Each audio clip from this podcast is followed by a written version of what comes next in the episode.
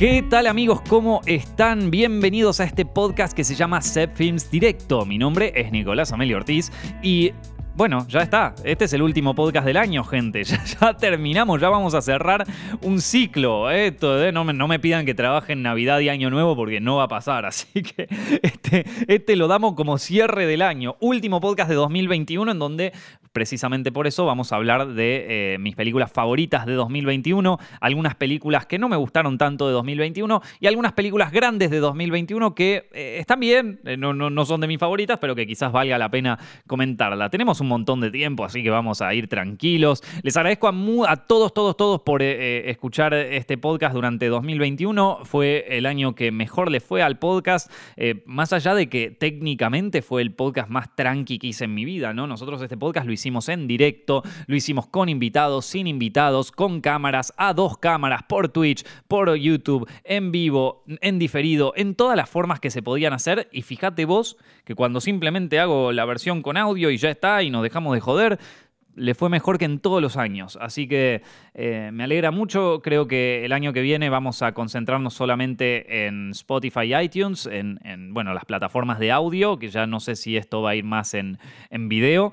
Eh, pero bueno, lo iré viendo, lo iré viendo. Todavía tengo un tiempo. Yo saben que los primeros meses del año eh, me los tomo un poco afuera de Zepfilms y aparte, particularmente en 2022, tengo que arrancar con otro proyecto grande que, eh, bueno, me va, me va a tener un poquito afuera de Zepfilms. Lo bueno es que eh, si hay algo que aprendí en esto es a, a planificar con algo de tiempo, así que estamos dentro de todo, dentro de lo que se puede en este universo totalmente impredecible estamos bastante tranquilos. Así que nada, espero que la hayan pasado bien. Les agradezco muchísimo a todos los oyentes y espero haber podido acompañarlos en lo difícil que fue este año, por lo menos en algunos momentos, y de quizás poder haber haberles traído, bueno, un poquito de buena onda, ¿no? Qué sé yo, por lo menos cagarnos de risa un poco con el universo distópico al que nos estamos acercando y en el que parece que todo el mundo quiere entrar, pero a la vez nadie quiere entrar. Es raro, ¿no? Qué sé yo, yo lo, yo lo, yo lo siento bastante raro.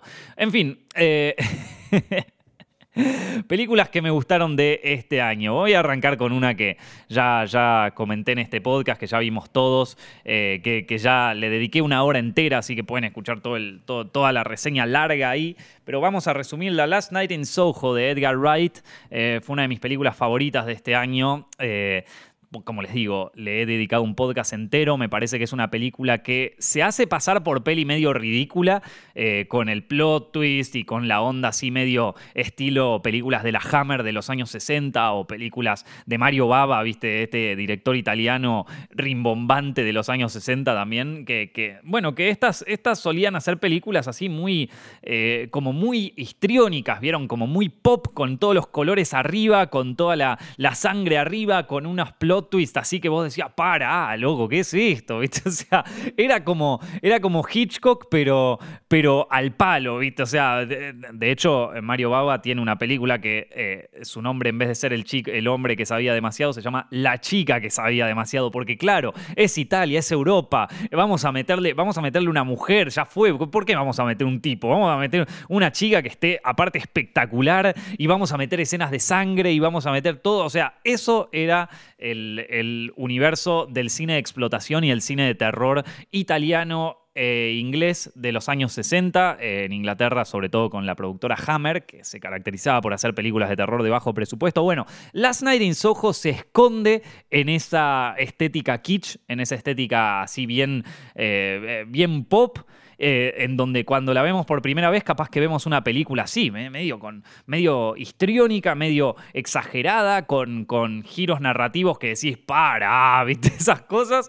Eh, pero al final resulta que Edgar Wright usaba eso para esconder algo mucho más inteligente. Y yo creo que eso es lo que más me gustó de Last Night in Soho, ¿no? Una película que esconde temas sobre, sobre traumas de la adolescencia, eh, habla sobre el tema del tiempo, sobre cómo nos afecta las idealizaciones, eh, sobre, bueno, un montón de cosas que eh, bueno, y un montón de símbolos, ¿no? El espejo que está constantemente, es una constante en, en la película. Bueno, si les interesa un análisis profundo de Last Night in Soho tienen el, episodio, el podcast donde, donde hablo de esa, de esa película en detalle y es literal, es una hora hablando sobre Last Night in Soho.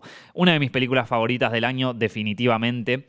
Hay otra película que, eh, bueno, que yo, no me esperaba, a ver, cuando la fui a ver no me esperaba ni que fuera de mis favoritas del año, no me esperaba nada de este film. La vi en un festival... Eh, es una película japonesa que se las recomiendo muchísimo. Acá les voy a recomendar algunas películas que quizás no entraron tanto en el mainstream o algo así. Pero a ver, mucha gente dice que el cine está muerto, mucha gente dice que ya no se hacen películas como antes. Yo no estoy muy de acuerdo con ese, con ese argumento. Eh, en algún momento eh, haré un podcast sobre, sobre por qué o haré un video sobre por qué. Yo, no yo, yo creo que se siguen haciendo muy buenas películas, el tema es que nadie las apoya, ¿viste? O sea, nadie las va a ver, si salen en Netflix todo el mundo prefiere ver el juego del calamar, que ojo, para mí el juego del calamar está buena, ¿eh? así que no, no, no voy a decir el juego del calamar, voy a decir una película de Adam Sandler, por ejemplo. Todos preferimos ver una peli de Adam Sandler o ver Volver al Futuro por 200.000 veces, que, que ojo, también está bueno ver Volver al Futuro, pero cada tanto está bueno darle una oportunidad a películas nuevas que eh, que bueno, que se salgan un poco del molde, ¿no? Del molde ya sea eh, políticamente correcto e insípido de Hollywood o del molde de película comercial así gigante, ¿no? Entonces, eh, nada, se les puede dar una oportunidad. Después, si te gustan o no te gustan, bueno, ya fue, ¿viste? O sea, veremos. Capaz que no te copan, capaz que.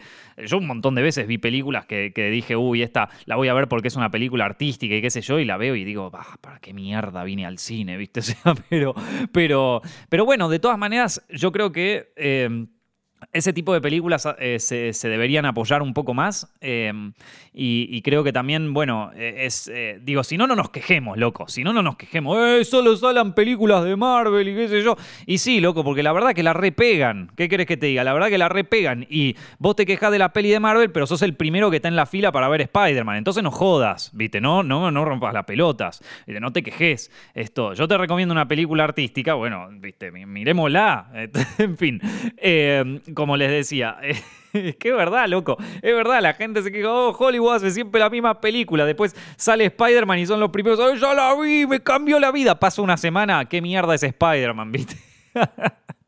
Pero bueno, les voy a recomendar una peli medio artística, medio artsy, que se ganó el premio a mejor guion en el Festival de Cannes. Es una película japonesa y se llama Drive My Car. Está dirigida por eh, Ryusuke Hamaguchi, que es un director que a mí no, no es uno de mis directores favoritos, la verdad. Eh, no, no me vuelve loco su filmografía. Y particularmente es un director que le gusta hacer películas largas. Películas muy largas. Eh, algunas de sus películas duran cuatro horas, loco. Eh, y esta película, Drive My Car, es una película que, de entrada ya les voy avisando, es larga. Dura tres horas tres horas que yo, a ver, si una película dura dos horas y media, ya estoy como, dale, en serio. Pero esta dura tres horas. y, y, de todas maneras, eh, como ya te digo, yo no soy muy fan de las películas largas, pero esta se te pasa rápido. O sea, ni te das cuenta de que fueron tres horas. Te, eh, maneja un súper ritmo, maneja todos muy, muy bien. Eh, y aparte, a ver, digamos que se, eh, se comprometió a la difícil tarea de adaptar eh, un cuento de eh, Haruki Murakami, que justamente se llama Drive My Car. Y, Haruki Murakami es un. o sea, e, es, muy difícil de adaptar. Si leyeron algo del autor, saben perfectamente que, bueno, el, tipo de escritura que maneja es, muy difícil de llevar a la imagen, ¿no? Por, por bueno, por eh, la, forma. Eh, eh, a ver, adaptar un libro en general es difícil, ¿no? Porque se habla, los libros o las novelas muchas veces tocan, o sea, empiezan a hablar, es como un monólogo interno del personaje, o sea, se va y se vienen los tiempos narrativos. Entonces es, es complicado a veces eh, llevar eso a una imagen concreta, ¿vieron? Em, ya, ya hace poco se hizo una película que también adaptaba un cuento de Murakami, que era Burning, la, película de 2018, ¿se acuerdan? Una película coreana, estuvo, estaba buenísima esa peli, eh, y, eh, fue, una de mis películas favoritas de 2018, de hecho. entonces, bueno, sí, Burning lo hizo muy bien, Drive My Car me parece que también lo hizo súper bien. esta peli nos cuenta la historia de un de un actor de teatro que eh, para ir a los ensayos a los que de, la nueva obra donde está trabajando necesita un chofer que lo lleve de la casa donde está alojándose hasta eh, el, lugar de los ensayos ¿no? entonces contrata a una chica joven y al principio digamos que él bueno no, no, no le gusta mucho esta chofer no, no tiene muchas ganas de, de que lo lleve porque aparte los viajes son largos etcétera pero finalmente de a poco ellos se van abriendo y se van contando sus historias y te vas enterando un poco del pasado de, este actor, de su relación con su mujer, de las tragedias que ha pasado y bueno... Eh, todo esto a través de los viajes, a través de las veces que se van a un bar y qué sé yo. Y yo te cuento esto y parece, pa, que voy a ver toda una película sobre un tipo que lo llevan en auto. Bueno, no. O sea, justamente eh, es una película que es muy. que, que me gusta, porque yo cuando me lo dijeron yo pensé lo mismo, ah, me voy a clavar tres horas de un tipo andando en auto y, un poco sí, o sea, no te voy a mentir, un poco sí, pero te digo, es que va tan. Eh, es que se te pasa tan rápido y los diálogos son tan perfectos en el sentido de que es como. es como eh, eh, eh, cómo se va abriendo un personaje y cómo crees que conocías a alguien y se va generando tensión y, vas, y, vas, desarrollando las emociones y en un punto es como que te sentís muy identificado porque digamos que todos los seres humanos nos comunicamos de la misma manera. Todos los seres humanos, cada vez que hablamos, escondemos. No es tanto lo que decimos, sino lo que ocultamos cuando nosotros nos comunicamos, ¿vieron? Entonces cuando vos recién conoces a alguien es muy difícil que le cuentes todo de vos o quizás le contás cosas tuyas, le contás secretos tuyos, pero que están escondidos debajo de eh, aquello que estás hablando, ¿no? Y esta película, digamos que logra, logra llevar ese concepto eh, al cine de una manera que a, mí personalmente me gustó mucho y que se los, o sea, se los recomiendo. Eh, en serio. y, y, también para ver algo distinto, porque yo te digo, esta peli no es la típica peli. O sea, es una peli distinta eh, vas a ver algo distinto que quizás no te guste. ¿eh? Quizás vos decís, esto es una mierda, Nico. Me recomendaste una cagada. Puede ser.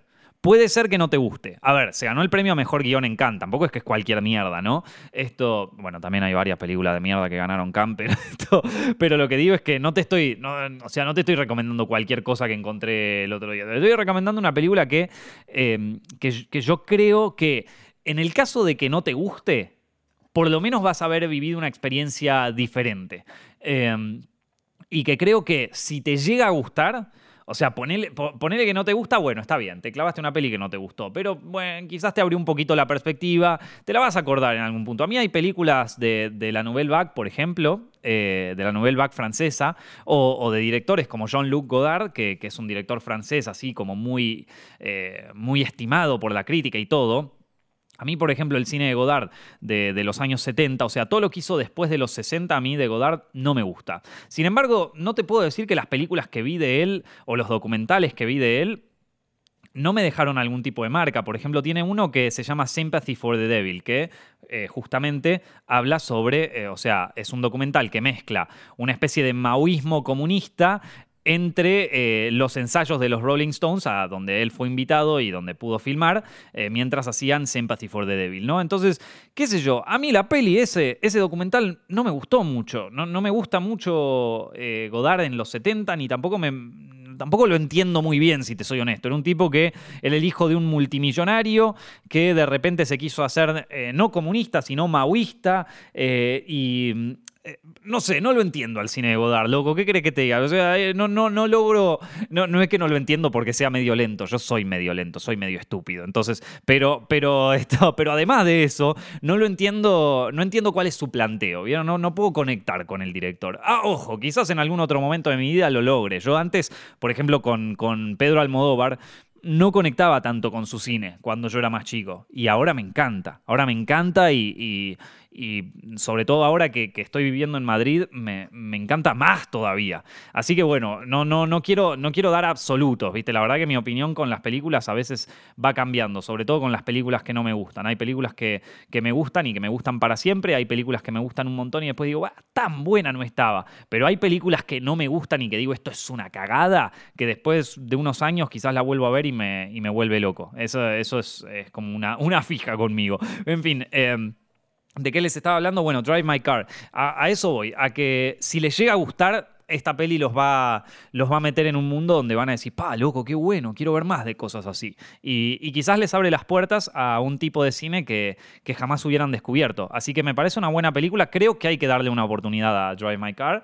Y bueno, si no se la damos nosotros, ya se la dio Cannes, ¿no? O sea, se ganó el, premio La Palma de Oro a Mejor Guión, así que... ¿Se le dice la Palma de Oro a Mejor Guión o el premio a Mejor Guión? No me acuerdo en, en porque me parece que la Palma de Oro solo hay una. Pero en fin, eh, otra película que me gustó mucho de este año y que me sorprendió mucho, que me sorprendió mucho. Últimamente ni estoy viendo los trailers de las películas. Y no veo los trailers porque eh, justamente me, me, está pasando últimamente que al no ver los trailers quedo mucho más sorprendido con las películas. Y sorprendido para bien sin saber en qué me metí, sin saber qué estoy por ver, sin saber si es una película de terror, si es una comedia. Es como que yo me mando a ver qué onda y me guío por el póster nada más. Eh, y, bueno, con esta película me ocurrió esto. Yo no tenía ni idea qué estaba a punto de ver. Y, quedé sorprendido para bien. Y bueno, la película se llama Spencer, ¿no? Es una película protagonizada por Kristen Stewart, que hace un papel impresionante, me parece que es una, genia esa actriz. O sea, al igual que Edward, eh, Edward, no, no, no es el nombre de, su personaje, perdón, eh, eh, ¿cómo es que se llama? El actor, ¿se llama Edward? ¿Se llama Edward? No, no se llama Edward. No, eh, ¿cómo se llama el loco este? Le iba a decir Edward Cullen como el personaje este del vampiro de Twilight, pero no, no, no, su nombre, su nombre es Robert Pattinson, loco. Esto, Robert Pattinson, un actor que eh, cuando salió Crepúsculo, Twilight, eh, todo el mundo decía es el peor actor del mundo, lo jodieron, le hicieron bullying, lo mataron. Si existían las redes sociales en aquel momento lo hubieran matado el doble, capaz que el tipo se pegaba un tiro, ¿viste? O sea, ya, viste cómo es la gente en redes sociales, son unos psicópatas, pero bueno.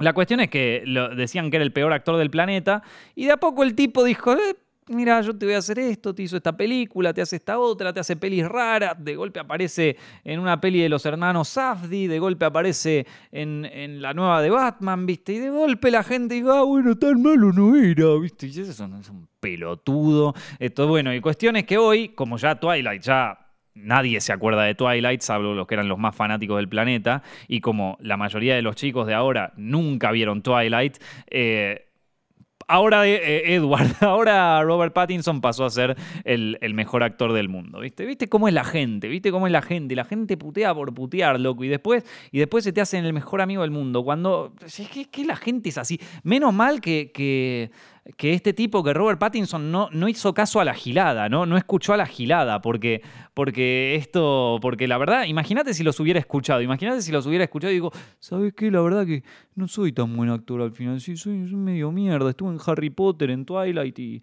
bueno, qué lástima, ¿no? Esta va a ser mi carrera. No, el tipo dijo, ¿sabes qué? Yo me mando y hago las pelis y te voy a mostrar lo contrario, loco, te voy a mostrar, te vas a tener que comer todo lo que dijiste, imbécil. Y, y mira, ahí está y estamos todos como unos giles de aguante Robert Pattinson, el mejor actor, viste, te hizo The Lighthouse, loco. The Lighthouse ahí con Willem Dafoe, o sea, déjate de joder, loco, un crack. Bueno, Kristen Stewart me parece que también eh, sufrió este acoso eh, y, esta, y, esta, malevolencia de la gente, donde, donde básicamente le hicieron mierda por haber sido la, la protagonista de Twilight. Y lo que pasa con ella es que tampoco, eh, tampoco eligió muy buenos papeles después, o sea, tampoco hizo muy buenas películas después, entonces peor, viste, peor. Eh, pero con esta, bueno, es que se redime totalmente, es una genia, eh, la rompió en Spencer. Y yo te digo, eh, voy a ver Spencer y, eh, a ver, que me cuenta la historia de eh, Lady D, ¿no? De la princesa Diana de Gales. Y yo me imaginaba que iba a haber medio como un drama, de, un drama de época, así, de, la realeza y, listo. De hecho, la película empieza eh, y, veo que está, o sea, como que, se ve que la familia está un poco, o sea, que, no es, eh, que justamente Diana, que a ver, si, si no conocen la historia, tanto no tenés que conocer de la historia para ver esta película, ¿eh? O sea, podés ir sin tener ni idea quién es Lady D y está, y está todo bien, ¿eh? O sea, pero eh, la princesa Diana era una, una, princesa en aquel momento que eh, era conocida por eh, sus, sus, enormes, o sea, hacía un montón de apariciones públicas y además tenía varios escándalos que la rodeaban, ¿no? Entonces era una figura bastante controvertida de la realeza, ¿no? pero bueno, La cuestión es que desde que empieza la película nosotros vemos que hay un contraste entre Diana y el resto de su familia y aparte los tenés a todos juntos en un espacio totalmente hermético que es esta especie de palacio gigante en donde se juntan para, para comer, para, para, hacer la cena de Navidad, entonces los tenés a todos encerrados en esa, en esa mansión de la que no se pueden escapar y es como medio claustrofóbico, ¿no? Entonces, a medida que empezaba la película yo ya sabía que esto iba, iba a tomar una un giro un poco oscuro, porque lo ves al principio. En el principio está muy bueno cómo arranca, porque eh, cuando ella llega, o sea, toda todo el principio de la película tenía cierta estabilidad, ¿no? O sea, la fotografía es preciosa en esta película, es impresionante.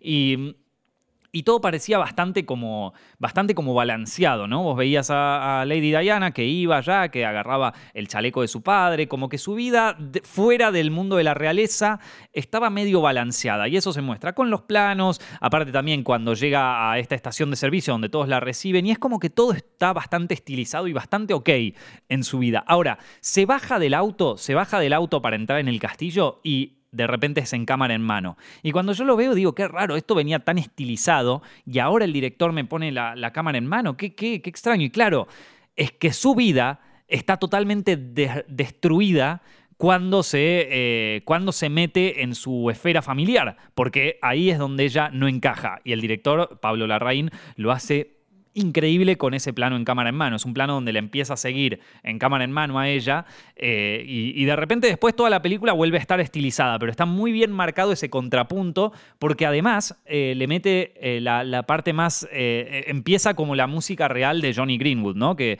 Johnny Greenwood es el que hace la música. ¿Se llama Johnny Greenwood? Oye, estoy con los nombres, loco. Sí, estoy casi seguro de que se llama Johnny Greenwood. Sí, es así. No, no, pensé que se llamaba Johnny Hopwood, no sé por qué, pero bueno, esto... La cuestión es que eh, en ese momento, en, ese plano en particular, es donde la música incorpora dentro de lo que sería como música medio, medio clásica, no sé cómo decirlo, ¿no? Pero como medio de violines y de cosas así, incorpora eh, eh, una trompeta de jazz. Y aparte una trompeta bien, bien, como bien cruda, bien sucia, ¿viste? Esas trompetas de bar de jazz viejo, ¿viste? Que eh, eso me encanta de Johnny Greenwood, cómo, cómo mezcla ahí las, cosas. Y bueno, ahí se empieza a mezclar el jazz, que, en este caso le da como un punto más caótico a la, película y, cada, y eso va increyendo, ¿no? Eso, son esas dos cosas, es eh, la cámara en mano y eh, la música que pasa de ser música clásica a ser, a ser música de jazz. Y y ahí yo me di cuenta, loco, acá, acá voy a ver algo. Acá voy a ver algo. Y, y la peli a partir de ahí empieza a irse a la mierda. Empieza a ponerse súper terrorífica, súper turbia. Eh, cada, cada vez se vuelve más una peli de terror. O sea, eh, yo, yo hago el paralelismo con Perfect Blue, por más de que Perfect Blue para mí me parece que es una mejor película, ¿no? Pero, pero me parece que este, que este filme en su estructura toma bastantes cosas de Perfect Blue, sobre todo al final. No se los voy a spoilear ninguno de los dos. Eh, vean Perfect Blue de Satoshi Kon, que es una película increíble. Pero, pero bueno, Perfect Blue y Spencer tienen una estructura muy similar de, cómo se va, cómo va increyendo y cómo se va trabajando la psicología del protagonista y sobre todo cómo se, cómo se toma el final. A mí me parece que, que nada, eso es una película que me pareció excelente y que me tomó por sorpresa, porque la verdad es que por la fotografía y eso yo, yo me imaginaba que iba a haber algo como una onda Barry Lyndon, viste una cosa así. No, no, maestro. No, no, no. Esto fue, eh, te digo, fue, fue fuerte. Fue una, experiencia espectacular. Me encantó. Eh, la verdad que yo se, las recomiendo, loco. Véanla, Spencer. Les va a gustar mucho. Eh, después, a ver, ya hablé de Drive My Car, hablé un poco de Spencer, hablé sobre Last Night in Soho. Bueno, les voy a hablar de una peli de anime que, que la vi, que Sí, eh, si tengo que decir de mis pelis favoritas de anime de este año, es mi peli favorita de anime de este año. No es mi favorita del director, pero la quiero mencionar porque, bueno, quizás alguno le ayuda a entrar en el mundo del anime, ¿no? Esta película se llama Bell y es de Mamoru Osoda. Eh, y bueno, cuenta la historia de, una chica que, es muy, muy tímida, que, vive medio en un pueblo, que no vive en la ciudad, que tiene su grupo de amigos, que ella tampoco es la más popular del grupo, etc. Eh, pero que tiene un talento musical espectacular, ¿no? O sea que ella es muy buena cantante, es una Eh, es un, eh, eh, o sea, canta súper bien y esto lo hace a través de un avatar en internet, ¿no? O sea, ella en internet, en una especie de plataforma digital barra realidad virtual, una mezcla entre el metaverso y anda a saber bien qué, ella hace un avatar en donde ella es cantante y donde aparte se hace súper popular, se hace hiper viral y todo el mundo la quiere, excepto una especie de troll que va por ahí, un, un bicho raro que medio como que es un monstruo, pero en realidad es un ser incomprendido. Y como lo dice el nombre, esta es una especie de adaptación libre de La Bella y la Bestia, ¿no? Mamoru Soda es el director, creo que ya se los dije. Esto, Mamoru es el director de Mirai, es el director de La chica que saltaba en el tiempo, una de mis películas de anime favoritas, es el director del Niño y la Bestia, también una, una muy, muy buena. Eh, y Bell, eh, a ver, en temas de animación es una locura porque quizás sea la película más occidental de este director. De hecho, se contrató al equipo, al equipo de animación de Frozen eh, para, hacer el diseño de los personajes. Y de hecho, lo notás. Notás como que es, a ver, no deja de ser anime, pero tiene un poco de Disney, por decirlo de alguna manera. Es, en ese sentido, a nivel, a nivel dibujo, a nivel estética, es la película más tradicional de Mamoru Osoda. Yo tuve la, oportunidad de ver esta película en el Festival de Sitges, a donde asistió el director. Eh, y, nada, fue, una experiencia muy linda. No es mi preferida de él, la verdad. Eh, a mí me gusta mucho más, que sé yo, Mirai o La chica que saltaba en el tiempo. Pero eh, te digo, también es una peli que eh, la fui a ver con, algunos, algunos, amigos allá en el festival y todos salieron llorando. Todos salieron llorando. así que es una peli que mínimo te va a emocionar. yo te la recomiendo, loco. Eh, espero que, espero que, se pueda, que pueda salir en salas el, año que viene. No, no la he visto en salas todavía. Tuve suerte de poder verla en un festival y si sale el año que viene, te, recomiendo que vayas a verla. Después, una película española, ya que estoy viviendo acá en España, bueno, les recomiendo una película española. Ya les recomendé Madres Paralelas antes, no, no sé si, si, si lo hice acá en el podcast.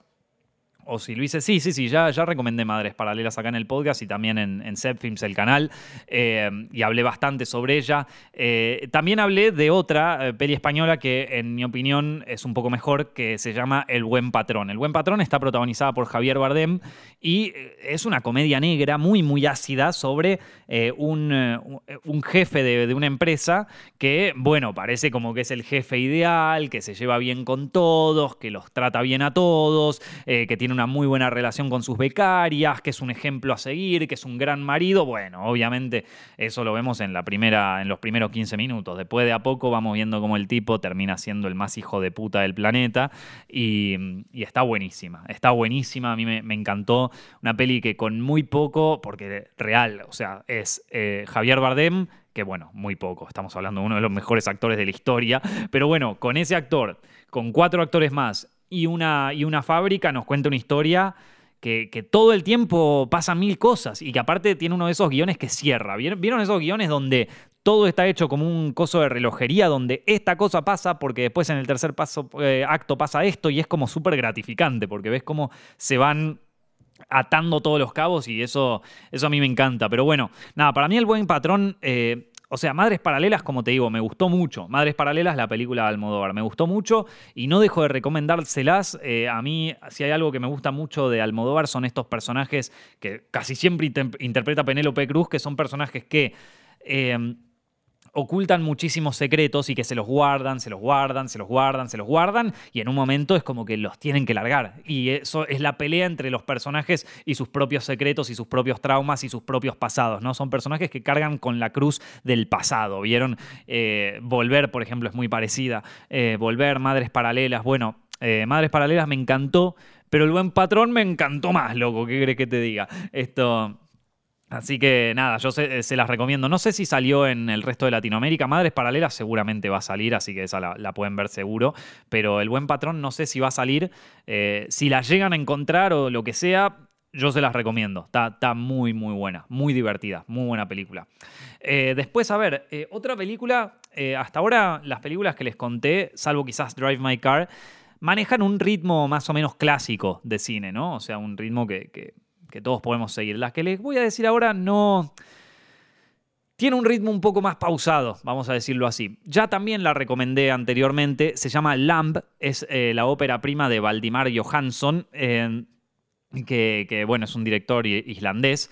Y es una película espectacular. Es una película de terror sobre. Y esta sí, esta Lamb, no vean el tráiler. Lamb, no vean el tráiler. Yo no lo vi, vi la película, me encantó. Después vi el tráiler y dije, ah, pero qué cagada. El tráiler te arruina la película. Pero no, se, no solo te arruina la película narrativamente, o sea, que te revela cosas que no te debería revelar, sino que además te, da, le, da un tono a la película que no es el tono real que tiene. O sea, te, hace pensar que la película es una cosa que no es. Y encima te revela cosas de la trama que no te debería revelar. Eh, entonces, un tráiler, para mí es el peor tráiler que se hizo en la historia de los últimos años, por lo menos. O sea, me parece un tráiler que arruina una película.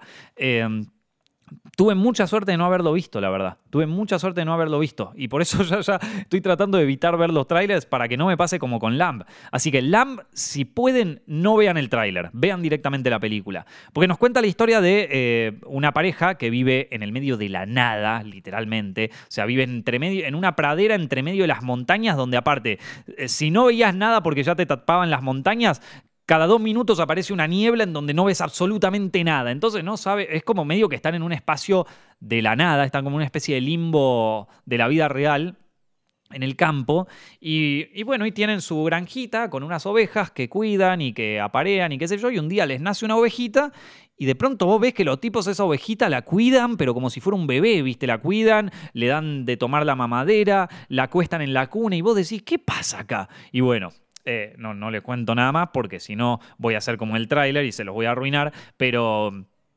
Eh, pero es que está buenísima. Es una peli un poco más lenta que las que yo ya les conté. O sea, todas, todas las pelis anteriores manejan un ritmo que, eh, que, bueno, que no es denso, que, que, avanza, avanza con fuerza y le da cada vez más fuerte. Esta es una peli lenta y es una peli densa. O sea, que quizás es una de esas pelis donde yo te digo, bueno, a ver, anda pensando que vas a ver una peli lenta. Por ejemplo, si vos tenés ganas de ver Volver al Futuro, yo no te voy a decir, no, no, para, mirate Odisea del Espacio 2001. Yo, yo, entiendo que hay, hay momentos y momentos para ver ese tipo de películas. Odisea del Espacio 2001, que a mí me parece una de las mejores películas de la historia, no, no es una película para ver en cualquier momento. No es una película que vos decís, ah, no vemos una peli así tranqui, dale, Odisea del Espacio. No, no, no. Yo entiendo que hay momentos y momentos en donde uno está más, más, eh, más eh, abierto a ver películas así. Pero por eso Lamb, que también es una película que maneja un ritmo lento, eh, creo que hay que encontrar un momento para verla. O sea, como decir, bueno, ahora sí tengo ganas de ver una peli con este ritmo, con qué sé yo. Porque, porque con eso, o sea, si no, corres el riesgo de decir, pa, es que me aburrí en el primer acto y y la saqué, ¿viste? Eh, porque, porque iba lento, ¿viste? Porque iba lento. Y es verdad, la peli es lenta, pero es lenta. Esto, no, la, a ver, para no decir que es lenta, maneja un ritmo pausado, maneja un ritmo denso, maneja un ritmo difícil, eh, o sea, muy, muy cargado. Eh, y eso al, al terror de, de la película, porque es una película de terror folclórica, al terror de la película le viene muy bien, porque es como que en un momento eso, eh, ya, eh, ya, el hecho de estar en un lugar medio claustrofóbico al revés, ¿no? Porque estás como en un lugar que no es un lugar al mismo tiempo, estás en este espacio etéreo de la pradera que no sabes bien dónde está. O sea, ya esta especie de claustrofobia rara, de estar en un lugar de nada, la pareja de coso, los animales, los bichos raros y, y esto, y, todo el clima ominoso que hay todo el tiempo encima que vaya así con, este, con, esta carga así de, bueno, muy de A24, ¿viste? Igual que The Witch, ¿no? Igual que La Bruja, ¿viste? Con una carga así densa, vos decís, pa, loco, es que la estoy pasando mal, es que la estoy pasando mal. Y, está, está buenísimo, como Lighthouse. Tipo, si te gustó The Lighthouse o si te gustó The Witch, esta, esta también te va a gustar mucho. Y, y hace mucho no veo una película de terror folclórico. Bueno, The Witch podría serlo, ¿no? Pero esta, esta es como más folk todavía, o sea, esta eh, te, va a encantar, loco, te va a encantar, mírala. te lo digo así, vieja, mírala. Eh, otra que les recomiendo se llama Titán, de Julia Ducournau. Esta fue la película que ganó el Festival de Cannes este año. Una película rarísima, loco. Rarísima. Esto, pero a ver, eh, la directora a mí ya me gustaba bastante porque hizo Raw, que es una película de body horror, una película de una chica vegana que empieza a comer carne y no cualquier carne, le empieza a gustar también la carne humana. Y mm, es una película dura, es una, es una directora que sabe manejar muy bien, no no tanto lo impresión, ¿no? Vieron que el, extremismo francés, eh, que son las películas tipo las de Gaspar Noé, eh, la de este loco Bustillo, Mártires, está, qué sé yo, al interior, eh, bueno, High Tension, está, ¿cómo se llama? Irreversible, Enter the Void, todas esas películas que forman parte de una, de una a ver, como de un movimiento cinematográfico que se conoce como el extremismo francés, eh, se caracterizan justamente por eso, por ser extremas, ¿no? O sea, por ser películas que te muestran sangre a lo bestia, que te muestran eh, mutilaciones, todas cosas que son muy difíciles de ver. Yo en el cine, el tema de la mutilación a mí me cuesta tanto verlo, gente que se hace mierda el cuerpo, o sea, no gente que, por ejemplo, si a alguien le cortan un brazo, bueno, está todo bien, pero gente que se automutila, gente que se corta ellos mismos, es quizás lo que más me cuesta ver en el cine, o sea, lo que más me duele ver, vamos a decirlo así. Por ejemplo, en Spencer hay una, hay una escena de automutilación que yo estaba como... ¡ah! que me costaba muchísimo. Y bueno, Julia Ducournau es la genia de la automutilación, o sea que se imaginarán que a mí me cuesta muchísimo ver sus películas, eh, pero además eh, no es tanto el, shock de, el, shock ese que te, que te, entra cuando ves eh, el momento ese, sino toda la espera, toda la previa, ¿vieron? O sea, todo lo que viene antes, cómo te lo va, cómo te lo va cocinando, ¿viste? Es un, o sea, no es que ella te muestra a alguien que, qué sé yo, que se corta un dedo. No, no, no. Te muestra a alguien que, que pone la tijera sobre el dedo, que la toca un ratito, que después saca la tijera y dice, no, no, no, mejor no. Que después la vuelve a poner y dice, ok, dale, dale, vamos, vamos, vamos. Que corta un poquito y se le corta un poco, pero no lo corta del todo. Entonces vos decís, dale, corta el puto dedo, que no puedo más. ¿Viste? O sea, está, está increíble. O sea, ya a mí me le hizo pasar tan mal esta película. Yo la pasé tan mal. Eh, pero bueno, que no me la voy a olvidar más, así te lo digo, no me la olvido más. Y a ver, ¿de qué se trata Titán? Bueno, sin ir demasiado en detalle en la trama, básicamente se trata sobre una chica que trabaja en, en, el mundo de las exposiciones de autos y está mostrando un Cadillac y después cuando, cuando la exposición cierra, ella se está bañando y de repente ve al auto ahí solo y dice, ya fue, y se garcha al auto. Literal, se coge al auto. O sea, eh, y bueno, y queda embarazada, obviamente, porque sí, claro, eh, ganadora del Festival de Cannes. Eso me parece increíble, loco. Bueno, se queda embarazada del auto y, a raíz de eso entramos como en un... Bueno, en un mundo totalmente surrealista y psicópata que, que, la pasás mal, loco. La verdad, te, digo, te digo sincero, yo no sé cuándo voy a volver a ver Titán, porque cuando la vi por primera vez la pasé mal, la pasé muy mal. Em, y, y, te lo digo, no es para todo el mundo. Es una película donde real que la pasás mal. Eh, pero, pero bueno, si, si, te gustan esas bizarreadas, está, está bueno. Es, es, una mezcla, o sea, es una mezcla muy, muy marcada entre lo que es el extremismo francés que ya conocemos de los años 2000 con el body horror de, de alguien como, como este. Eh, ¿Cómo es que se llama el loco este? El, eh, David Cronenberg. ¿Vieron? Eh, Cronenberg, el que hizo La Mosca o Crash o todas esas películas. O sea, se nota muchísimo que hay varios homenajes a Cronenberg. Se nota muchísimo que a Julia Ducournau le debe gustar mucho Cronenberg. ya se notaba un poco en Raw, pero en esta es como que se nota más, porque aparte hay muchos elementos de la propia filmografía de Cronenberg. ¿Viste? Esto de personajes que se automutilan, como el, el bueno, el clásico body horror, ¿no? O sea, como las partes del cuerpo empiezan a convertirse medio en monstruos, o sea, es como que todo, todo tira mucho a la onda Cronenberg, ¿viste? Y, y mm, a, mí, a mí la verdad que me gusta mucho, yo sé que hay muchos fans de Cronenberg, más fanáticos todavía que yo. Eh, Mati Horta, el que escribe los guiones en, en Films, es quizás uno de los más grandes fans de, David Cronenberg, así que yo creo que si te gusta todo eso, Titán te, te va a volver loco, o sea, te va a encantar. Y también me hace apreciar un poquito más a Cronenberg, ¿no? Porque esta película tiene muy buenos efectos visuales, muy buenos efectos visuales. Y claro, eh, nosotros ahora vemos una película de Cronenberg y no nos asusta tanto o no nos impresiona tanto porque ya vemos un poco el efectismo, ¿no? Pero vos pensás en la época que, que, eso, o sea, que esos efectos especiales, por ejemplo el de la mosca, tenían el nivel de los que tiene Titán hoy. O sea, lo impresionante que habrán sido las películas de Cronenberg en aquel momento. Te debías, o sea, para mí que te debías desmayar mismo ahí en el, en el en el, en el, cine. Y el hijo de Cronenberg, que no me acuerdo cómo se llama, pero bueno, el hijo de Cronenberg hizo una película el año pasado, en 2020, que se llama eh, The Void. No, ¿cómo se llamaba? Eh, uf, algo así como Pa, Possessor, ahí está, Possessor se llamaba. Y mm, The Void, tiré yo. The Void es otra película que también está muy buena, pero es súper independiente. Possessor, y, y, te digo, es más Cronenberg Julia Ducournau que el propio hijo de Cronenberg.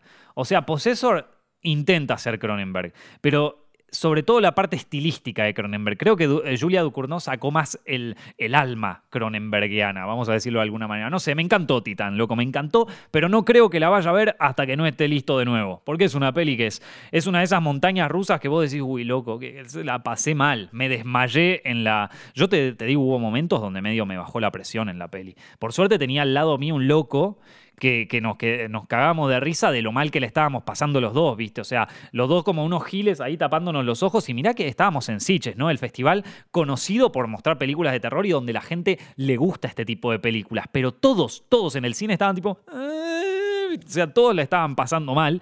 Y yo, el que tenía al lado mío, nos cagábamos de risa de lo mal que le estábamos pasando, ¿viste? O sea, bien que volvió el aforo completo porque sentarme al lado de ese loco me, puso muy contento. O sea, nos cagamos de risa, después nos hicimos amigos. En fin. Titan Loco, no dejen de verla. Eh, otra película que les voy a recomendar, eh, que eh, que están en mis películas favoritas. Y es una película que no se la. Esta, esta no la vio nadie, loco. Y, esta, no, no, sé, no, no le hicieron ni un tráiler, no, ni publicidad, ni nada. O sea, esta película pobre quedó totalmente huérfana ahí, tirada. bueno, como todas las películas eh, del director, de, de, este director y guionista, ¿no? A ver, esta película se llama The Card Counter. Es una película que está producida por Martin Scorsese y que el director eh, y, el, el, guionista es eh, este tipo que se llama eh, Paul Schrader. Paul Schrader es una figura un poco controvertida, va, un poco, es súper controvertida en, Hollywood, digamos que es el... Es un tipo jodido, vamos a decirlo así. Es un tipo jodido, con un pasado muy jodido, con una historia muy jodida y con una forma de ser muy jodida. muchos deben conocer el nombre Paul Schrader porque fue el guionista de Taxi Driver, ¿no? La película que, digamos que lanzó la carrera al Olimpo de los directores de cine de, Martin Scorsese, ¿no? Eh, bueno, en realidad yo podría decirte que es Mean Streets la que hizo eso, pero no, no, metamos en tecnicismos. En fin, la cuestión es que eh, Paul Schrader fue el guionista de Taxi Driver. Y Taxi Driver es una película sobre un psicópata que está completamente fuera de la realidad. Y todas las películas que escribe Paul Schrader son más o menos parecidas en ese sentido. Porque Paul Schrader, digamos que es un tipo jodido. Es un tipo que duerme con eh, una magnum en la, debajo de su almohada, ¿entendés? O sea, un, tipo que está pasado, un tipo que está pasadísimo. Em, que, bueno, no, no me gustaría saber. Y, de esa manera, digamos que por los temas que toca, por su onda así medio, vamos a decir, basada, por no decir otra cosa, eh, el tipo está medio medio vetado de Hollywood, ¿viste? No, no, no, no, no lo quieren ver mucho en Hollywood. Es como, es como John Milius. John Milius y Paul Schrader son los dos guionistas. John Milius es como un maestro de, que tuvo Steven Spielberg, que era el tipo, o sea, era un, un tipo absolutamente fascista, absolutamente como súper... Eh, el, mega basado, viste, el gigachad de los basados era John Milius y era, a ver, que, a Spielberg, le guste o no, ese tipo era como su maestro, pero un tipo que era eh, totalmente inestable eh, mentalmente. De hecho, el personaje de, de Walt era, era, el nombre, ay, no me acuerdo ahora, eh, de, de, Big Lebowski. ¿Vieron de Big Lebowski que hay un personaje que, que interpreta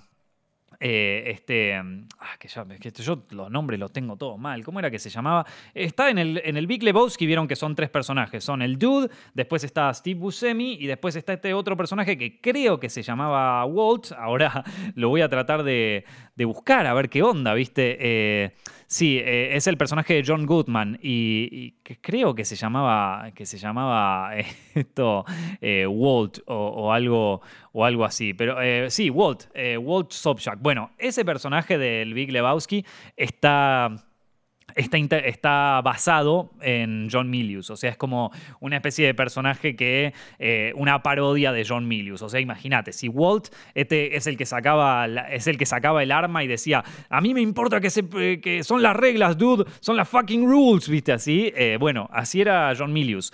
Eh, bueno, John Milius y Paul Schrader son, digamos, dos personajes que fueron muy importantes en la historia del cine hollywoodense. Digamos que a nivel guion fueron los que pavimentaron un poco el nuevo cine hollywoodense de los 70 y también un poco de los 80.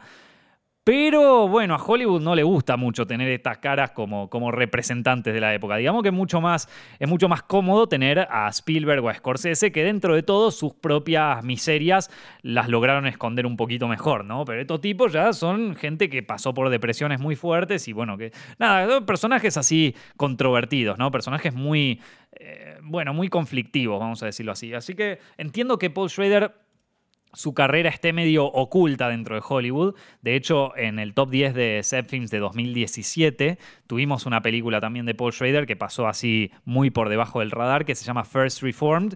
Bueno, The Card Counter es una película así de, Paul Schrader que también tenemos un protagonista... Eh, que todo el tiempo está mirando hacia adentro, medio como el protagonista de Taxi Driver, con muchos monólogos internos, personaje también tiene un diario. En este caso, el trauma que lo, que lo acosa es un trauma de su pasado como, como soldado, se podría decir, como soldado criminal de guerra. Eh, después conoce a un chico que, está sediento de venganza. Eh, el tipo este, esta especie de Travis dentro de, dentro de esta nueva película, no, no, maneja un taxi, sino que eh, cuenta las cartas en el blackjack, entonces se gana unos mangos así, ¿viste? Y, todo el tiempo se maneja en círculos muy oscuros, va de motel en motel, yendo de blackjack en blackjack, contando las cartas y haciendo algo de dinero hasta que en un momento conoce una financista de póker que le va a ofrecer jugar en las grandes ligas, ¿no? Y también un chico que está sediento de venganza y que quiere vengarse de un tipo que conocen en común, ¿no? Y entonces a partir de ahí su vida medio que va a, tomar un giro. Es una peli jodidísima. Es una peli que, a ver, no, esta no maneja un ritmo lento, pero sí maneja un ritmo denso, o un ritmo así jodido, ¿viste? Que vos decís como, es una película oscura, una película oscura. Sí, vamos. Imagínate algo, imagínate el alquitrán, ¿viste, ¿viste la textura del alquitrán, la, la densidad, el, espesor del alquitrán? Esta película tiene eso, tiene ese espesor, tiene esa. Mm, es, un coso muy, muy, ah, muy, muy oscuro, ¿viste? La pasás mal, te, mete en una que, que si la ves a la noche, te, medio que te psicopateás vos también, ¿viste? Entonces. Nada, una película jodida. Eh, y, eh, pero está, está espectacular, está, está, muy buena. Y mira vos, esta quizás es la, primera de, Paul Schrader que tiene un mensaje un poquito más esperanzador. No voy, a dar, no voy a dar más detalles de la película, pero se las recontra recomiendo. Hay momentos eh, que son medio oníricos del personaje que son turbios, son espectaculares, pero son turbios, loco. Muy, muy buen uso de lentes en ese momento, del lente que usa. También hay una aparición de, William Dafoe en un personaje súper oscuro, nefasto, ¿viste? No, no, no. Película muy buena, loco. Yo te, la recomiendo. Retorcida. Eh, cuidado cuando la mires, viste, mirala en un momento que no estés eh, inestable psicológicamente, pero, pero es espectacular. Eh, bueno, y volviendo al tema de, de esta gente que, que dice así que que el, cine ya no existe, que ya no se hacen buenas películas, ya no las hacen como se hacían antes. Otra vez, de nuevo, yo, yo no estoy muy de acuerdo con ese argumento. Yo creo que se hacen películas buenas, el tema es que no las apoya nadie. Una de esas películas, para mí, una de mis películas preferidas de este año, pero de mis favoritas seguro, es The Hand of God, La mano de Dios de Paolo Sorrentino. Eh, Paolo Sorrentino es el director de La Grande Belleza, eh, creo que se llama La Gran Belleza en español, no, no, me acuerdo, eh, pero es una, es una, película de principios de la década que para mí es una de las mejores películas de la historia. Es increíble. Tiene una filmografía espectacular, Sorrentino, pero, particularmente La Grande Belleza, una película italiana, porque él es un director italiano, eh, es, una. Quizás es una de mis películas preferidas del planeta. O sea, si no vieron La, Grande Belleza, véanla, está, está espectacular.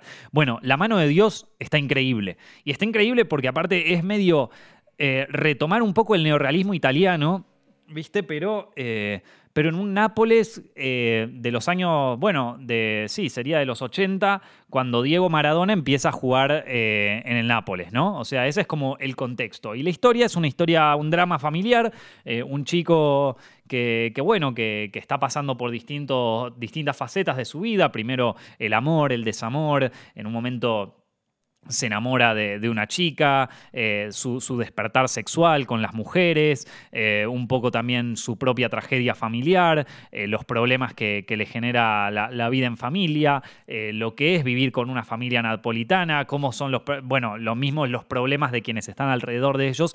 Me parece que Sorrentino acá crea un universo familiar increíble, pero que además está contextualizado en un Nápoles que nos muestra precisamente eso, puros contrastes, todo el tiempo contrastes, ¿no? Primero la felicidad extrema, la alegría, la pasión. ¿Vieron esta gente cuando se entera que Diego Maradona va a jugar en Nápoles, que todo, todo es alegría, todo es increíble y después la tragedia, los malos momentos, eh, el horror, la violencia, personajes que pasan del amor al odio en dos minutos. Bueno, son italianos, ¿viste? Pasan de, de cagarse a trompadas entre ellos a sos mi mejor amigo, ¿viste? Unos personajes así muy, muy, muy bien armados. La verdad que me, me hizo, me hizo, eh, primero me hizo tener ganas de visitar Nápoles, pero además me hizo extrañar una ciudad que yo no, a la que yo no visité jamás, ¿viste? Esto me, metió tanto en esta ciudad y en esta familia que me sentí parte. O sea, logré vivir esta, esta nostalgia que quiere revivir el director, que en algún punto eh, es una nostalgia inspirada en su propia juventud, ¿no? Ah, eh, el protagonista debe ser como medio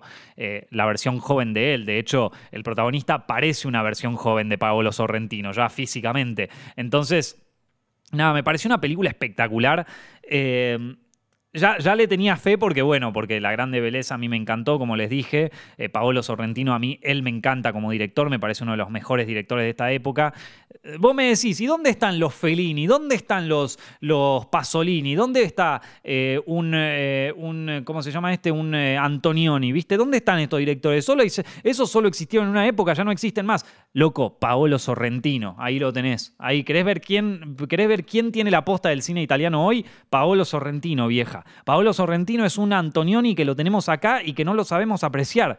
Vieja, está en Netflix la mano de Dios. Está en Netflix, o sea, la podés ver tipo, prende Netflix, está ahí. Y tenés una de las mejores películas que se hicieron no en este año, que ya se hicieron en la década y recién, es el, recién empieza el los 2020, o sea, recién empieza esta década y ya te digo que es una de las mejores de la década. O sea, ahí lo tenés, Sorrentino, vieja. Por favor, apoyemos estas cosas, porque después no nos quejemos de que ah, Hollywood todo políticamente correcto. En esta película tenés eh, prostitutas, tenés sexo, tenés, todo así. Un tipo, o sea, digo, película más incorrecta que esta no hay. Y después no veo que Hollywood hace películas políticamente incorrectas. Sí, porque al final es lo que consumís, mono. Al final es lo que consumís.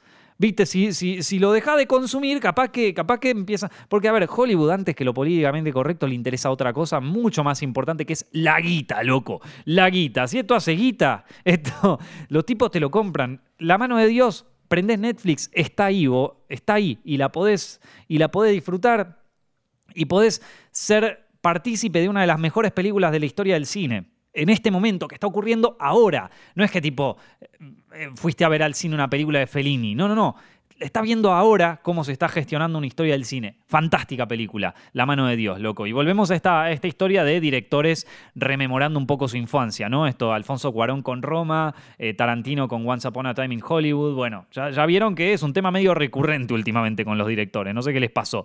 Pero bueno, eh, todavía me queda por ver Licorice Pizza o Licorice Pizza, la de Paul Thomas Anderson. No salió, no va a salir hasta febrero de este año. Me quedé re triste, yo la quería ver y estaba seguro, la iba a encontrar de cualquier manera y quizás antes de fin de año la encuentro. No, no sé bien dónde, ¿viste? Pero, pero no sé, voy a usar todos los contactos que tengan, que me pasen un screener, no sé, algo, pero la voy a encontrar. Esto me, puse, me pone muy triste que no haya llegado a verla, me quedé con ganas de verla. Todo parece que ser que es la mejor del año y yo no la pude ver, loco, así que ¿qué, querés que te diga? Esto, eh, no, no, no pude. Em, después, ¿qué otra me quedé con ganas de ver? Esto, eh, Nightmare Alley de Guillermo del Toro, que va a salir a fin de año en Estados Unidos y acá no tengo idea cuándo saldrá. Y después Come On, Come On de Mike Mills, que Tampoco es que me vuelve loco Mike Mills, tampoco es que me vuelvo loco por ver esta película, pero como está Joaquín Phoenix, eh, y como hace el rol, en este caso, un rol súper sensible de un, eh, de, un tipo que va entrevistando chicos y que de repente se tiene que hacer cargo de su sobrino, y medio es como una historia medio así, nada, de, relaciones entre, entre un hombre más grande y, y, su sobrino, ¿viste? Es como que algo más cálido. Por favor, no, no piensen en relaciones amorosas, ¿eh? O sea, manga de enfermos, estoy hablando de relación medio paternalista. Que, que es que yo lo venía diciendo y digo, ay, que la gente va a pensar y que, ¿cómo estoy pensando esto? Que soy tan, tan enfermo se volvió todo el mundo que tengo que aclarar esto, o sea, no, bueno, qué sé yo, después me decís, bueno, pero Nico, y Call Me By Your Name, bueno, pero Call Me By Your Name ya el pibe era adolescente, ¿viste? ¿Qué sé yo? ¿Viste cómo es la moral de la gente? O sea, ¿qué cree que te diga? Eh, pero no, no, no, no. Este es, eh, este es un. Es como. No sé. Si ves el tráiler, ya, ya viendo el tráiler, yo te decía que no, no estoy tratando de no ver trailers, pero el tráiler de esta la vi. Y ya el tráiler te emociona, loco. Ya el tráiler te emociona. Así que. No sé, creo que la peli me va a emocionar. Pero la peli que más me gustó de este año, la mi película favorita de 2021, es, sin lugar a dudas, Don't Look Up. Don't Look Up a mí me pareció la mejor sátira política de los últimos tiempos. Me encantó Don't Look Up. Está dirigida por Adam McKay, eh, que es el director de, esta de Big Short, una de mis películas favoritas de todos los tiempos. Y de. A ver, que, para los que dicen, ¿y dónde están los directores de esta década? Bueno, acá tenés, Adam McKay es uno de esos. Empezó a debutar con películas de comedia simples como Anchorman con Will Ferrell y de repente se convirtió en uno de los mejores, eh, de los mejores comediantes políticos de toda la historia del cine. Esta, eh, The Big Short, que es una especie de mezcla entre comedia, sátira y drama, eh, documental, vamos casi a decirlo, eh, biopic, espectacular. Después hizo Vice, que, que Vice bueno, no está tanto mejor que, The Big Short, la verdad, pero que también es muy buena. y ahora te, tira Don't Look Up, que Don't Look Up me parece fantástica. Encima, la verdad que el tipo, un genio, se, encasilló en esto de satirista político y encima de, usar cast así enormes, entonces se consiguió a Leonardo DiCaprio, a Jennifer Lawrence, a, Meryl Streep, a Jonah Hill, o sea, están todos, loco, están todos en esta película. Y, bueno, el film nos cuenta la historia de, unos científicos que son Leonardo DiCaprio, eh, Leonardo... Eh, pero, loco, aprendí a hablar. Esto, Leonardo DiCaprio y Jennifer Lawrence que, eh, que descubren un cometa que está por impactar en la Tierra. Entonces, claro, van a las autoridades mayores y cuando llegan a la presidencia para advertirles del cometa este que en seis meses va a impactar en la Tierra y se va a romper todo, la presidenta, que es Meryl Streep, dice, bueno, a ver cómo nos va a ayudar esto en las elecciones, qué sé yo, les chupa un huevo, les chupa un huevo, empiezan a pensar cómo les va a ayudar el cometa para las elecciones, cómo pueden hacer, y de repente aparece una especie de Mark Zuckerberg, viste, un personaje totalmente nefasto, viste, un emprendedor, así una especie de Elon Musk falopa, que viene y que dice, acá, que aparte es buenísimo la voz que hace el personaje porque es como medio... es, como, es como todos estos emprendedores tecnológicos, ¿viste? Que seguramente están en, en, algún lugar ahí del espectro, ¿viste? Bueno, acá yo creo que podemos hacer, que podemos explotar los minerales que tiene esto y con eso salvar al ecosistema. Hijo de puta que quiere robarse todo, o sea, que en vez de en vez de salvar a la Tierra dice, a ver cómo podemos a ver cómo podemos sacarle sacarle los minerales estos y llenarnos más de guita y encima eh, arma todo un plan súper falopa, es como cuando lo escuchás a Elon Musk diciendo, "No, porque en tres años los taxis voladores, ¿viste? Y ya vamos a tener los túneles esto y comprar más acciones de tela y qué sé yo."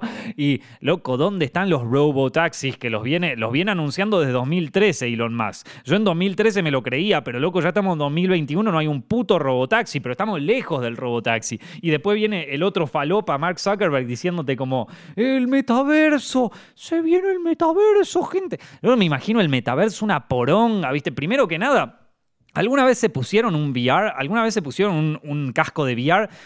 La tecnología todavía es una mierda para el casco de VR. O sea, es, es tipo, no, no no tenemos la tecnología a nivel resolución. O sea que ya te pones el casco de VR y ya se ve para la mierda. No ves en 8K como se ven las pantallas. No, no, ves un 1080, ponel, no tengo ni puta idea, pero se ve como el culo. La resolución todavía no está al nivel.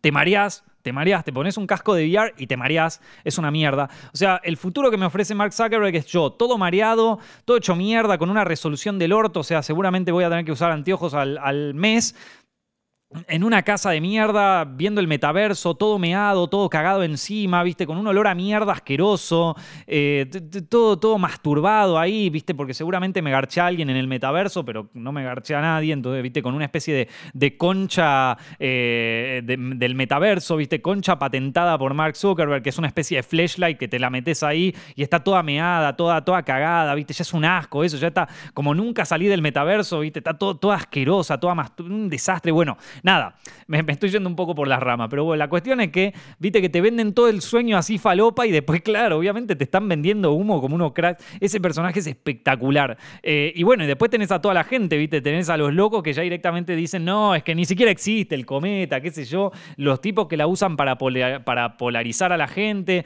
Eh, esto, la eh, ¿cómo se llama esto? los medios de comunicación que empiezan a polarizar más, que lo ponen a todo el mundo paranoico, que empiezan a inventar historias, las redes sociales que, que, aumentan esto al mil por ciento. Es un, divague la peli, es un divague, pero es el divague real que está ocurriendo ahora. Es el divague real que está ocurriendo ahora. Para mí es de las mejores sátiras políticas que se hicieron en mucho tiempo, ¿eh? Y yo te la comparo, mirá con lo que te la voy a comparar, mono.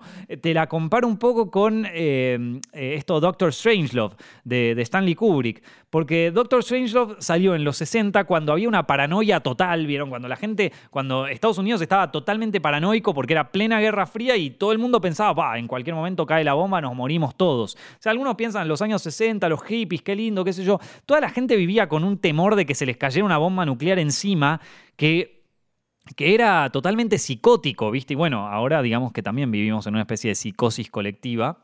Eh, y y claro, en Doctor Strangelove se muestra la incompetencia total del poder para poder eh, resolver estos problemas, ¿viste? Que son totalmente unos locos, que son los que están allá arriba. Eh, ¿Vieron la famosa frase, el rey está desnudo? Bueno, acá no solo está desnudo, está desnudo y se cagó encima y, se vomitó todo y es un asco y es un tipo y, se está cogiendo un enano, ¿viste? es como, es como, no es el rey está desnudo, el rey es un enfermo de mierda, boludo, mirá lo que son, o sea, esto, y es verdad. Y seguramente es verdad, o sea, seguramente. Y, bueno, en, en, Doctor Strangelove era medio así, y de hecho, las primeras críticas de Doctor Strangelove era como, como eran medio malas porque porque claro, la gente no sabía muy bien, esta película es pro-americana, es anti-americana, es antidemócrata, es anti-republicana. ¿Qué es esta película? ¿Qué tengo que pensar, jefe? ¿Está, ¿Está alineada con mi ideología o no está alineada? ¿Tengo que decir que me gustó o que no me gustó? Y, claro, Kubrick, ¿cómo te va a mandar una película que te, que te haga sentir satisfecho? Te, va a meter, te va a meter en un lío ideológico del que no vas a poder salir. Bueno, esta peli también te mete en un lío ideológico, porque ¿qué es? ¿Es, es pro-Trump? ¿Es anti-Trump? ¿Quién, quién, quién es Meryl Streep? ¿Es Trump o es el demócrata de turno? Porque tenía una foto con Bill Clinton. ¿Es, eh, ¿es esta película pro-vacuna o anti-vacuna? ¿Es esta película pro-COVID? ¿Es, eh, ¿Es anti-ciencia o pro-ciencia? ¿Qué es esta película? ¿Cómo tengo que pensarla? ¿Me tengo que enojar o me tengo que reír acá? ¿Me, ¿Alguien me explica? ¿Alguien me explica que estoy acá con el metaverso eh, garchándome una concha falsa? Y alguien me explica, me haces un TikTok que me explique. tener a la gente tan estúpida que ya llegó a ese nivel donde, donde que alguien te, pueda. O sea, la idea de que te pueda decir, no estoy, no estoy criticando ni a los republicanos ni a los demócratas, estoy criticando todo el sistema. Todo el sistema está destruido, maestro, está destruido. Eh, eh, al punto de que incluso si cae un cometa, no hay forma de que salgamos adelante con esta gente que está haciéndose cargo del mundo. Esto entonces, eh, nada, a mí me pareció, me, pareció espectacular. Me pareció espectacular. Yo creo que justamente por esto que les estoy contando, de que no es, es una película absolutamente antisistema, eh, mismo la crítica estadounidense no va, a no va a saber bien cómo encasillarla. Entonces no va a saber si, si, si los están criticando a ellos o si están criticando a su adversario. Y van a preferir decir, no, me gusta, no, no, me gustan estas cosas, no tiene un mensaje claro. Yo he llegado a ver una, la, compartí en mi Instagram porque me pareció ya la estupidez llevada al extremo. Una, un comentario una reseña de la película que decía, eh, no puedo entender cómo Meryl Streep puede interpretar a un presidente que no se toma el fin de los tiempos en serio y que, y que, lo y, que además eh, se, toma en joda, bueno, el fin del mundo y con cero profesionalidad. Yo miro esa reseña y digo, ah, bueno, claro, sí. Es que esta, esta persona, la que, hizo, la esta reseña, no vivió los últimos tres años de, Estados Unidos. O sea, a, ese punto de... Eh, de negacionismo llegamos, de que, de que no te das cuenta de que el rey está desnudo. ¿Cuánta gente más te tiene que decir que el rey está desnudo? Que son todos unos incompetentes. Esto. Así que nada, así estamos, gente, y me gustó mucho, me la verdad que me gustó muchísimo esta película, muchísimo. Eh, súper actual aparte, súper bien, bien llevado el coso. No sé, yo creo que la gente, este tema de que sea tan ambigua la película no le va a gustar, pero a mí me encantó. Y con eso te digo mis películas favoritas del año, loco. Estas fueron, así como lo escuchás. Ya sé, no, no, nos pasamos un poco de tiempo, pero a ver, te cuento un par de, películas más. Por Dune. Eh, Dune, que, todo el mundo seguramente la tenga en sus películas favoritas. A mí, la verdad, tanto Dune no me gustó. ¿Qué querés que te diga? Entiendo que a los fans del libro les, les, haya encantado eh, y, y lo entiendo perfectamente, porque aparte es una película que muchos esperaban y tengo entendido, por lo que me contaron algunos amigos míos que son fans del libro, tengo entendido que es una película difícil de adaptar. Entonces... Em, como que, como que bueno, que logró su cometido, ¿no? Y, igual a mí mucho las películas así de ciencia ficción gigantes, salvo las primeras de Star Wars y todo, mucho, mucho no me gustan. Por ejemplo, esta otra creo que se llamaba Valerian, ¿se llamaba Valerian la película? Sí, creo que sí, a ver, me voy a fijar por las dudas. Eh, Valerian era la peli, ¿no? ¿Cómo mierda se llamaba? Eh, film. bueno, había una película. Sí, Valerian and the City of the Thousand Planet. Ahí está. Valerian, todas estas pelis así de ciencia ficción grandilocuentes. A mí mucho, mucho no me gustan. ¿Qué querés que te diga? Esto, no, no te digo que no me gustan, pero tampoco me vuelven loco. No, por ejemplo, el quinto elemento. Tampoco soy tan fan del quinto elemento. Esto está, está buena, ¿eh? Está buena. Dune también me pareció que está buena, pero no sé si entra en mi top de, de mejores películas del año. Eh, ni tampoco sé si, me la voy a acordar durante mucho, mucho tiempo más. Eh, Arrival, por ejemplo, es una película que a Mati Horta, eh, el, guionista de Set Films, es una de sus películas favoritas de estos últimos años. Y, para mí no fue de mis películas favoritas. Me gustó, eh, me gustó, me, gustó lo que hace el tío. O sea, con esto no quiero decir, a ver, porque no esté en el top no quiere decir que no me guste. Y a veces hay películas que no me gustan tanto, con las que no puedo conectar, pero comprendo cuál es su valor artístico, ¿viste? Eh, en, eh, en, el caso de Dune comprendo cuáles son las razones por las que les pueden gustar, pero bueno, no tenemos que coincidir en absolutamente todo, vieja. No tenemos que coincidir en absolutamente todo, no nos tienen que gustar las mismas cosas, ¿eh? O sea, está todo bien. Digo, alguna cosa no vamos a coincidir y otras sí, nos podemos llevar bien, ¿eh? Yo digo, si no sos un enfermo, ¿qué querés que te diga? Si no sos un psicópata. O sea, vos imaginate este loco que no te gustó Dune, sos un hijo de puta, no opinás como yo soy, sos un forro. Imagínate ese tipo con novia.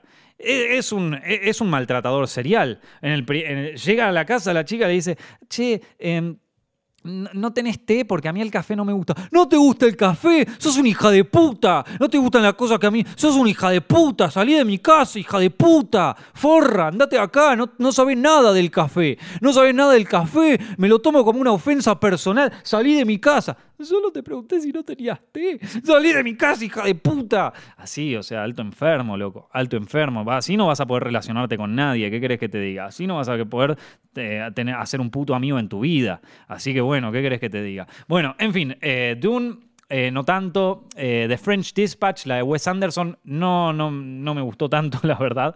y de hecho te digo, incluso dentro de la filmografía de Wes Anderson, y, ustedes me pueden decir, pero imagínate solamente la filmografía de Wes Anderson. Para mí, The French Dispatch de todas las películas de Wes Anderson es la peor.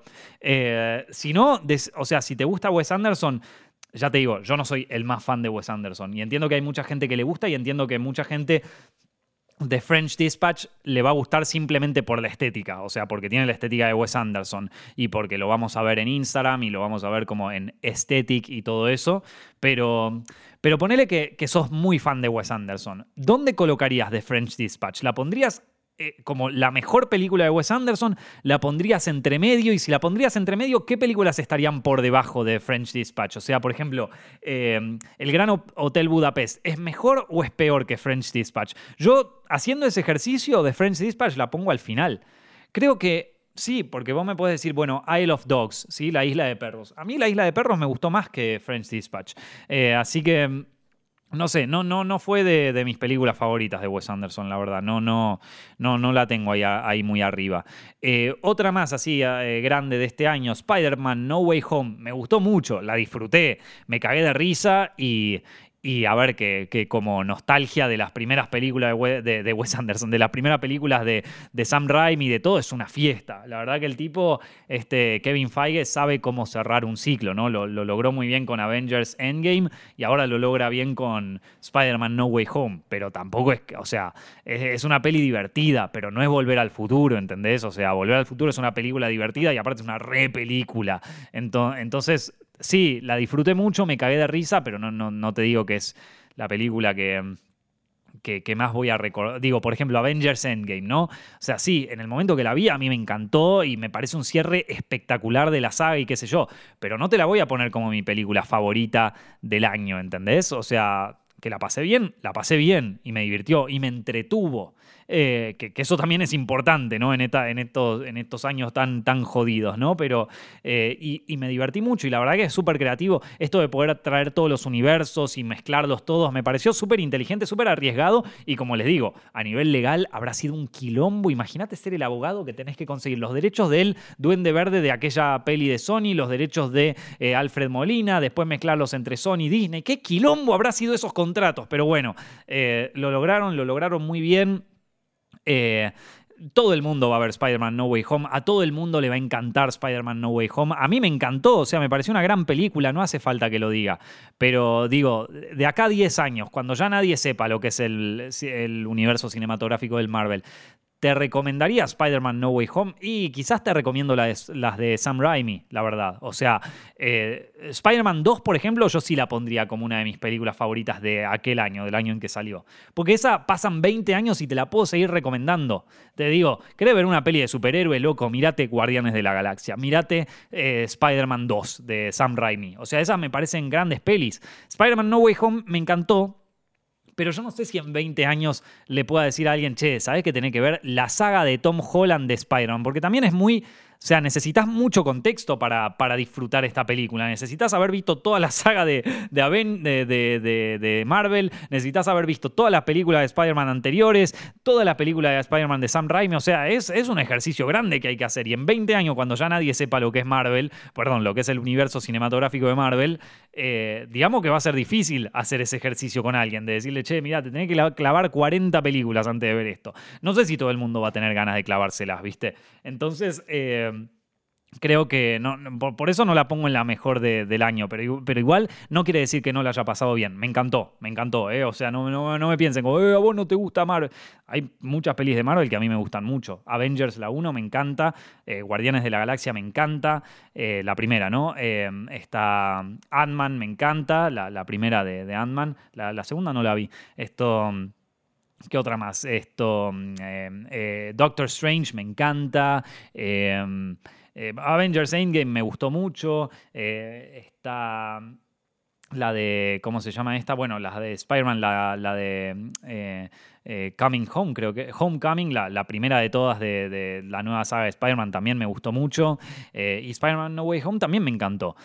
así que sí, pasa que a mí, qué sé yo, yo hay otras pelis que, la verdad que no, no, me van ni me vienen, qué sé yo, Eternals, ponele, Eternals. No, no, ni me, no me interesa, loco. ¿Qué crees que te diga? Eternals, Shang-Chi. Y no me interesa, ¿Qué crees que No, no, ni, ni ganas de verla, qué sé yo. Esto. Después otra peli que sí me gustó mucho de este año es Luca, eh, de Pixar. Me gustó muchísimo. Me gustó más que Encanto. Eh, no, estaba por ponerla en el top, pero después, eh, viendo otras películas, creo que terminó afuera. Pero Luca me, me, encantó, me gustó mucho. Está en Disney Plus, por si la quieren ver. después. ¿Qué, otras pelis más salieron? Nobody, que es como una especie de John Wick, pero con, con Better Call Saul, ¿viste? Que bueno, nada, la verdad que me gusta más John Wick, ¿qué te puedo decir? Em, Eh, Annette, que también salió, que es como un musical con Adam Driver, está buena. House of Gucci, a mí me hubiera gustado que fuera una comedia, esto ya lo comenté en otro podcast. Eh, the Power of the Dog, una película que probablemente esté en varias entregas de premio. Me gustó, pero tampoco me volvió loco, si, si te tengo que ser honesto. Eh, quizás la tenga que ver de nuevo, porque la, la primera vez que la vi no, me volvió loco. Tic Tic Boom, otra película que seguramente sea la favorita de muchos. Eh, me gustó su estética. Eh, la verdad que Andrew Garfield es un genio, es un genio y podría, podría merecer el premio a mejor actor por esta película, pero no fue de mis favoritas del año. Eh, ¿Qué más? Eh, Licorice Pizza, como dije, no, no la llegué a ver. Está Coda, que es otra película así que todo el mundo marca como que va a ser de las mejores del año. A mí no me volvió loco, la verdad. Come on, come on, como dije, es una de las películas que me quedé con ganas de ver. Una que les recomiendo que bien es que no, no está para ponerla en la lista de las top 10 mejores del año porque no es una película espectacular, pero sí me pareció muy entretenida y me parece que mm, que vale la pena por lo menos verla, que es de los directores de Al Interior, una película del extremismo francés, ya que veníamos hablando de Titán. Esta película se llama The Deep House, la casa profunda, me imagino, eh, que cuenta la historia sobre una casa embrujada pero que está por debajo del agua y dos influencers que, hacen tipo exploraciones urbanas que mm, se, se, meten en el fondo del mar para explorar esta casa que está sumergida bajo el agua y obviamente la casa también está embrujada. Pero el hecho de que sea una casa embrujada, o sea, con todos los tópicos de películas de casas embrujadas y todo eso, pero que encima esté debajo del mar me pareció súper creativo, me encantó. La peli en sí no es espectacular, no tiene un giro narrativo espectacular, no te vuelve loco, pero es una peli que a mí me gustó mucho. Que yo la, viéndola en el cine me entretuve muchísimo y la pasé genial. Eh, Así que no, no, no, no, la pondría en el top 10. No, a lo mismo que Spider-Man No Way Home, ¿no? Eh, me entretuvo, la pasé genial, me encantó, pero no sé si la pondría en mi top 10 de películas, así que te digo, ah, loco, la mejor del año, ¿viste? Pues salió otra que me gustó mucho de, de Paul Verhoeven, que se llama Benedetta, pero también, al igual que Benedetta, es muy, muy divertida, es muy buena, es muy rara, como las últimas películas de Verhoeven, pero no la pondría en mi top 10 de, de películas de este año, la verdad. Así que nada, eso es un poco el resumen de, mis películas favoritas de este año, de las películas que entraron en la lista, las películas que no entraron. Eh, el, video de Zepfins de, mejores películas de 2021 estará disponible pronto, así que espero que, lo disfruten. O, si no, ya salió, no sé, no sé qué voy a publicar primero, si este podcast o, el, el, top 10, pero bueno, acá, acá tienen una opinión larga sobre todas estas películas. Espero que hayan pasado un lindo año, gente, espero que eh, cierren bien el 2021, si pueden júntense con su familia o júntense con sus gentes queridos, es un momento en donde necesitamos cariño, loco, es un momento en donde está todo muy tenso, estamos al borde del abismo, estamos al borde de la psicosis colectiva y creo que, creo que es un buen momento para para darnos un poco de cariño, ¿sí? Para si pueden darle un abrazo a alguien o, o si pueden besar a la persona que aman, nada, eh, me parece que ya es un gesto, no solamente es un gesto de cariño, sino que creo que es un gesto político el amor hoy en día. Me parece que es un gesto eh, ideológico ya. Eh, me, parece que, es un gesto revolucionario el amor. Así que si pueden darle un abrazo a alguien este año, creo que contribuimos bastante a la causa, a esta causa que es el generar una comunidad de, de más cariño y más amor. Espero que hayan disfrutado este año de podcast, espero poder continuar con esto el año que viene porque yo la pasé genial con ustedes y nada, nos estamos viendo eh, en la próxima. Un abrazo grande.